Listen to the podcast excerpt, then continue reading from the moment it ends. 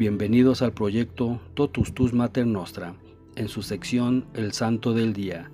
Hoy 26 de febrero celebramos a San Diodoro de Tarso.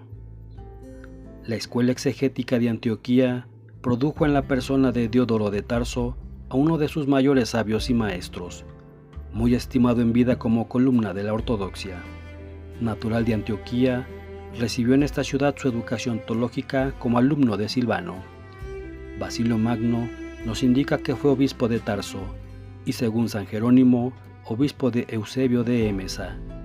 Fue muy exitoso en los estudios clásicos que cursó en Atenas, pues en carta dirigida a Fotino y conservada por Facundo del Miana, Juliano el Apóstata afirma que Diodoro había aparejado su malévola lengua en contra de los dioses con la sabiduría misma de Atenas. Sócrates y Susómeno nos informan que más tarde estuvo al frente de una comunidad monástica cerca de Antioquía. Como profesor de la famosa escuela, defendió contra los paganos y herejes la fe nicena y contó entre sus discípulos a hombres como San Juan Crisóstomo y Teodoro de Mopsuestía. Se sintió herido como nadie por el desafío de Juliano el Apóstata, quien durante su desgraciada campaña persa fijó sus cuarteles en Antioquía desde fines de junio del 362 hasta el 5 de marzo del 363, e hizo cuanto pudo para restablecer el culto de los antiguos dioses. Mientras el emperador estaba entregado a la composición de su gran obra contra los Galileos, en los que trabajó muchas noches, Diodoro se levantó como una roca fuerte en medio del océano para defender la divinidad de Cristo.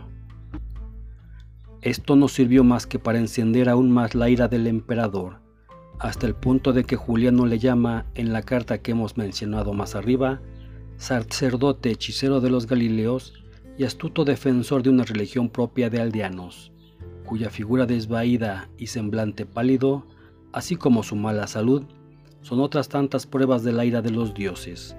Afirma que la divinidad de Cristo es una invención de Teodoro y afirma que está fundada la eternidad de Cristo en una leyenda, siendo así que en realidad Cristo murió una muerte ignominiosa. El sucesor de Juliano Valente desterró a Diodoro en el año 372 a Armenia, donde entró en relaciones con Basilio Magno. A la muerte del emperador volvió a Antioquía y fue nombrado obispo de Tarso y Sicilia en el 378. En calidad de tal, tomó parte en el Concilio Ecuménico II de Constantinopla en el año 381. En el decreto imperial del 30 de julio del 381, con que confirmó sus decisiones. Teodioso I lo llama uno de los árbitros seguros de la ortodoxia.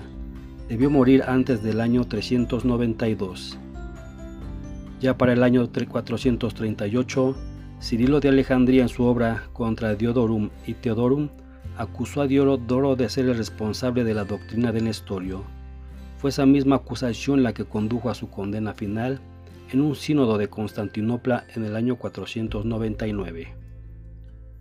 Este día también conmemoramos a San Agrícola de Nevers, San Alejandro de Alejandría, San Andrés de Florencia, San Faustiniano de Bolonia, San Porfirio de Gaza, Santa Paula Montal Fornés, San Víctor Eremita, Beata Piedad de la Cruz, Beato Roberto Druri.